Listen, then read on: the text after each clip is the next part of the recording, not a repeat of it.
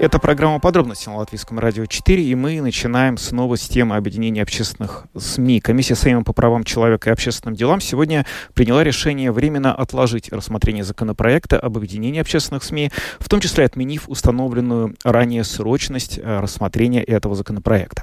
Ну, дискуссия э, на тему, что будет с русскоязычным содержанием, продолжается, и в том числе в эфире э, нескольких каналов латвийского радио.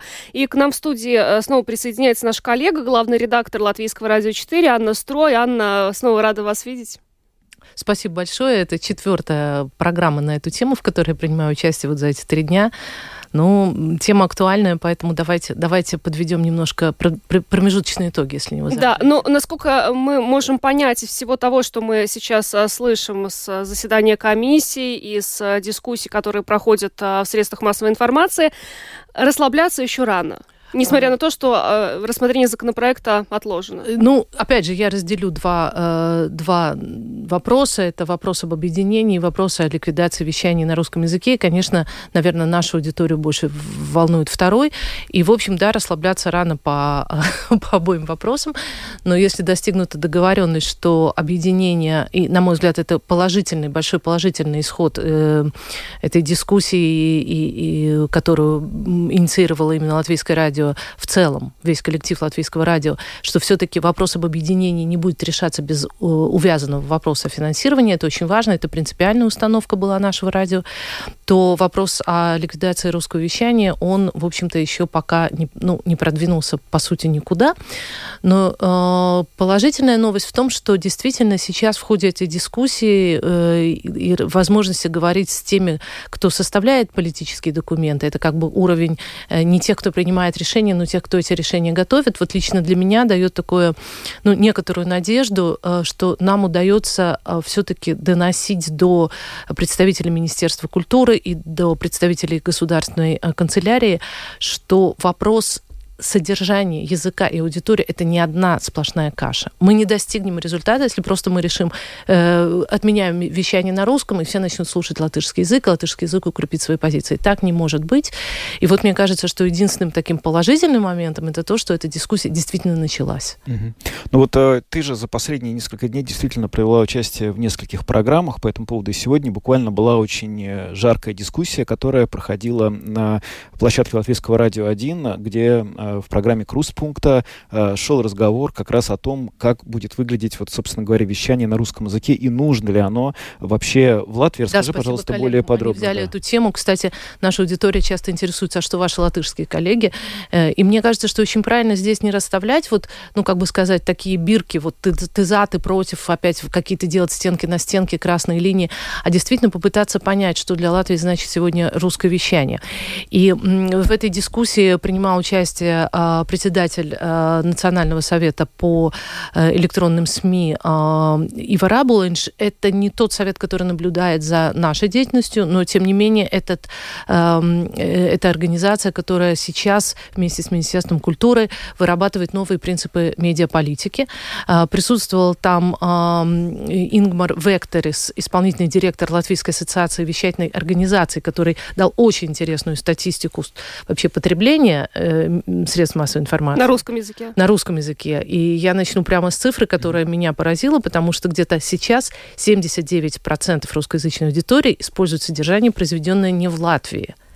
Это не значит, что исключительно не в Латвии. Да? Это, возможно, и человек слушает программу подробности, а потом слушает, э, я не знаю, Арестовича в Ютьюбе. Но это показывает, что, тем не менее, большинство аудитории не не здесь, да, mm-hmm. оно, оно действительно глобально, оно, оно использует современные технологии, и э, запретив мы, мы никаким образом не сможем э, решить вопрос э, кардинально. И еще одна цифра, которая тоже, с которой согласен в том числе и Ивара Аблин, что вообще, когда появляются запреты, будь то связанные вот с запретом каналов или запретом, например, э, просмотра фильмов и так далее, так далее, вообще 10% устойчиво эти, проц... эти запреты обходят. То есть такое впечатление, что у нас есть все равно 10 10% таких как бы фрондеров, которые не смотрят. В общем, запретим, они сразу будут делать наоборот. Вот. Но а, то, что было, наверное, самым важным, и это, на мой взгляд, таким очень, а, на что я сама обратила внимание, это а, выступление Рихарда Бабблса. Он а, директор координации Департамента стратегической коммуникации Государственной канцелярии. Почему именно его выступление я хотела бы выделить? Потому что он рассматривает процессы русского вещания в контексте безопасности, или точнее информационной безопасности. И то, что мы видим а, в этой дискуссии, это очередной раз политики кивают друг на друга. Министерство культуры говорит нам, принят доклад об информационной безопасности. И там сказано, что только в краткосрочной перспективе надо сохранять вещание на русском. При этом в самом документе не сказано, что в долгосрочной перспективе оно должно быть запрещено. Должны быть, может быть, изменены акценты, может быть, должно быть больше содержания на латышском, но там нет прямого запрета. Более того, там нет той самой даты 1 января 2026 года, о котором нам говорит Министерство культуры. Откуда есть, она тогда взялась? Тогда? Откуда она тогда взялась? Вот давайте послушаем цитату Рихарда Бамблса. Konkrēti par 28. gadu gan neesam Ko diskutējuši. Par konkrēto gadu mēs esam par to īstermiņš, vidējais termiņš, ilgtermiņš. Jā. Конкретно о 2026 году мы не дискутировали. Мы определяли сами рамки. Краткосрочное, среднесрочное и долгосрочное решение. В течение года более 20 правительственных учреждений принимали участие в работе над концепцией государственной стратегической коммуникации и безопасности информационного пространства. Эта концепция подразумевает, что информационная безопасность зиждется на трех столпах. Первое — согласованная стратегическая коммуникация всего государственного управления. Второе — устойчивость общества против манипуляций в инфосреде или та самая медиаграмотность. Третье — качественная, независимая, стабильная, прогнозируемая медиасреда. Если у нас это есть, мы можем говорить о информационной безопасности. Возвращаясь к срокам, в концепции говорится о том, что после закрытия кремлевских каналов в краткосрочной перспективе необходимо продолжать вещание на русском латвийских СМИ. Для тех людей, кто долгое время находился под влиянием российских каналов, а в среднесрочной и долгосрочной перспективе обеспечить их интеграцию в латышское медиапространство, увеличивая содержание на латышском и таким образом добиваясь сплочения общества на базе латышского языка. В правительственной декларации также есть пункт о поддержке существующего содержания, но не о расширении вещания на русском. Это стратегическое направление, наша цель. Вопрос, как ее достичь. Рихард Бамблс, руководитель Департамента координации стратегических коммуникаций Государственной канцелярии, высказал такую точку зрения сегодня в эфире программы «Крустпункт» Да, то есть никакой, никакого оправдания того, что этот, э, этот срок, 26 год, э, содержится в докладе, в общем-то, нет. То есть угу. получается, что э, Министерство культуры опять выдало немножко желаемое за действительное. И, в общем-то, на этой дискуссии в программе «Крустпункты» мы говорили о том, что... Ну, моя позиция такая, что вообще пока идет война в Украине, и пока Латвия является, в том числе Латвия, является полем некой информационной войны, вообще сегодня ставить бюрократически какой-то срок, будь это 1 января 26 года или 1 января 25 или 18 ноября 23, это было бы категорически неправильно. И, на мой взгляд, правильнее смотреть на э, то, что происходит в аудитории, что происходит в обществе. И если, с одной стороны, произойдет то, о чем говорила э, на дискуссии в программе «Открытый разговор» э, главный редактор латвийского телевидения, исчезает спрос на русский язык, это одна история. Спрос все равно никогда не исчезает в какой-то определенный день. Значит, а вторая история, если все-таки продолжаются военные действия, если все-таки э, мы сегодня, э, вещая, э, за что нас иногда упрекает наша родная аудитория, мы уделяем очень большое внимание э, событиям в Украине, агрессии России, перспективам э, победы над Путиным и так далее, и так далее. Но это все, этот весь контент потребляет не только латвийская аудитория. Наша аудитория очень многослойна. Я хочу напомнить о том, что наши передатчики стоят на границе с э, Россией, и люди в Псковской области точно так же, например, как наши слушатели слушают радио «Свобода» благодаря Латвийскому радио 4. Еще одна хорошая новость, которая мне, мне ну, хочется мне ее выделить в этих дискуссиях. Э, в том числе и представители э, Министерства культуры говорят примерно так. Это не звучит как обещание, еще раз, это люди, которые подготавливают документы, но сами не принимают решения, но как будто бы это звучит так. Канал останется, мы можем как бы сохранить структуру структуру LR4, что такое канал? Это прежде всего фреквенция, то есть это прежде всего тот самый диапазон, который Частота. однажды да. отдав, потом получив назад, будет mm-hmm. очень трудно. Поэтому сегодня отчасти борьба за сохранение вещания это не только борьба за язык, это борьба за сохранение, в общем-то, вот этих вот фреквенций, которые потом могут уйти в коммерческое вещание и, и не вернуться больше. Mm-hmm. И нам очень важно сегодня понимать, что если аудитория, на которую мы работаем, в ней растет уровень знания латышского языка, э, все-таки важно, что именно общественная СМИ может доносить те вещи, которые человек не хочет потреблять как развлекательный контент. То есть, э, например, на дискуссии приводился такой пример. Ну, посмотрите, Netflix существует на английском, мы его смотрим. Cartoon Network, детская программа существует на английском, и наши дети его смотрят, причем независимо от того, русские или латышские дети. Все верно. Когда мы мотивированы, когда этот контент для нас легок, приятен и особо интересен, мы можем его потреблять хоть, я не знаю, на арабском субтитрами Но если речь идет об информировании общества о политике, э, тех самых интервью с э, политическими деятелями, которые мы ведем сегодня, это не та легкая конфетка, ради которой человек, может быть, будет напрягаться и слушать радио на, на латышском языке. Безусловно, какие-то экономические вопросы, связанные с пенсиями. Это все очень трудно воспринимается, да. когда ты то слушаешь есть, не на родном то, языке. То, что мне кажется нужно, и, и то, что я вижу сейчас, ну, отчасти своей задачи, говорить вот с людьми, которые готовят документы, принимают решения, о том, что не надо в одну, в одну историю, в, в, одну, в один вопрос объединять сатурс, содержание и валоду, язык. Одно дело говорить о употреблении языка, другое дело говорить о специфическом содержании, которое могут делать только общественные СМИ. Я не верю, что коммерческие СМИ могут нас заменить. Хотя, безусловно, мы делаем одно дело. И, кстати, тоже, что подчеркнул Рихард Бамблс, это то, что вообще, когда мы говорим о медиаполитике, на самом деле это не только вопрос, э, на каком языке вещать, это гораздо более комплексный пейзаж. И мне показалось очень правильным, что он выделяет в нем и такую составляющую, как российское вещание. Я даже не знаю, как его сейчас определять. Это российское иновещание, это российское независимое вещание. Но он сказал, мне кажется, очень правильную вещь, что если мы запретим сегодня вещание на русском общественном СМИ, пропадет в том числе этот сегмент очень важный сегодня. Давайте mm-hmm. послушаем второй фрагмент Рихарда Бамблса.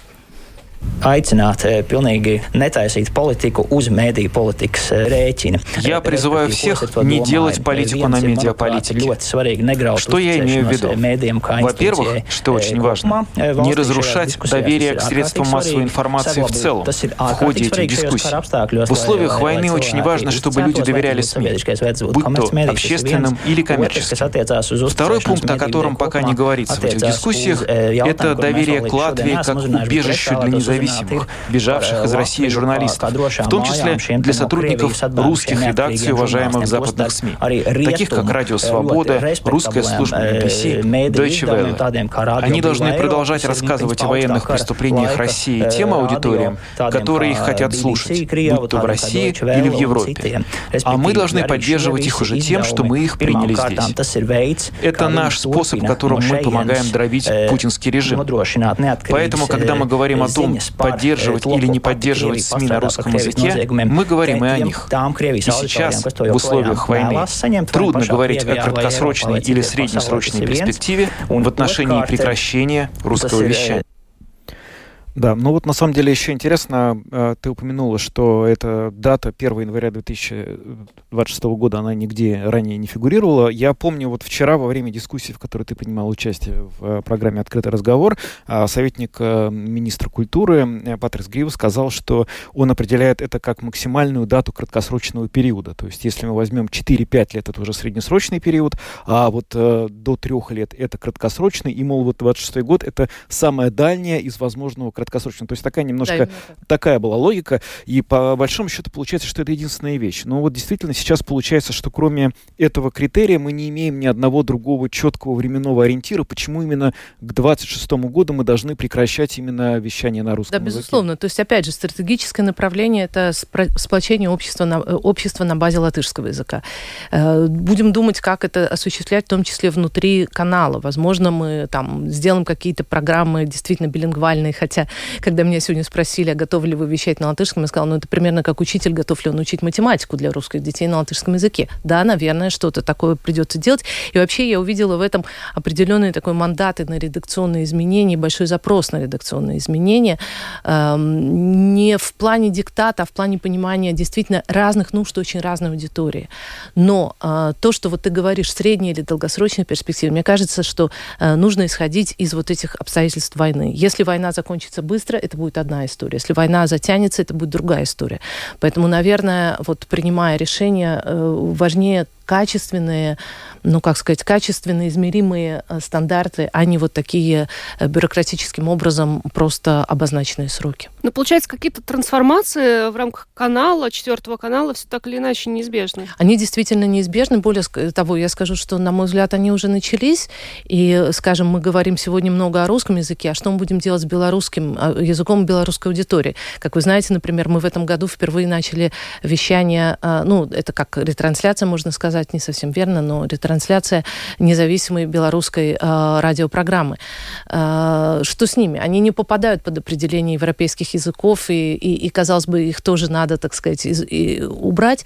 Но э, я хочу обратить еще внимание на то, что действительно и аудитория наша, она ведь очень смешанная. Мы говорим, например, сегодня, и один из упреков э, Ивара Абулинша, например, к порталу ЛСМ был такой, что 25 марта был День памяти жертв депортации демонстрации коммунистического режима.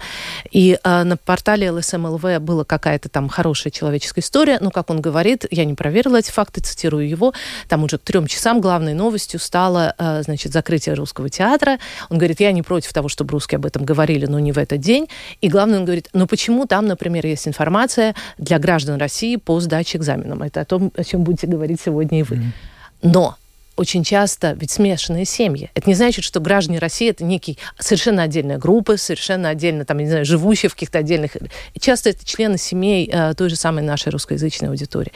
То есть мне кажется, что э, все-таки в, в таких сложных условиях, когда идет информационная война, вся медиаполитика должна быть тонкой, умной и очень четко сегментированной. Вот это мы делаем для, например, молодежи, которой мы, предположим, не даем содержание на русском языке, решив, что она уже владеет латышским. Вот это это аудитория пенсионеры, которым нужны очень практические вещи информа- информирования, а вот это те самые э, русские беженцы или украинские беженцы или белорусские оппозиционеры, с которыми мы э, выстраиваем партнерские отношения, а вот это это аудитория как бы и навещания или экспорт, как, как сегодня называют экспорт русского вещания. И, кстати, даже Ивар Сабулинч говорит, что, возможно, Латвия могла бы производить русское содержание на экспорт. То есть это так сложно, что сейчас брать вот эту, э, работать над этим надо. И я не за тем, чтобы говорить, нет, знаете, 26-й год отменяем и вообще живем по-старому. Жить по-старому мы действительно уже не можем. Но э, каждый шаг должен быть очень продуман и делаться в контексте всей многомерной вот этой вот ситуации.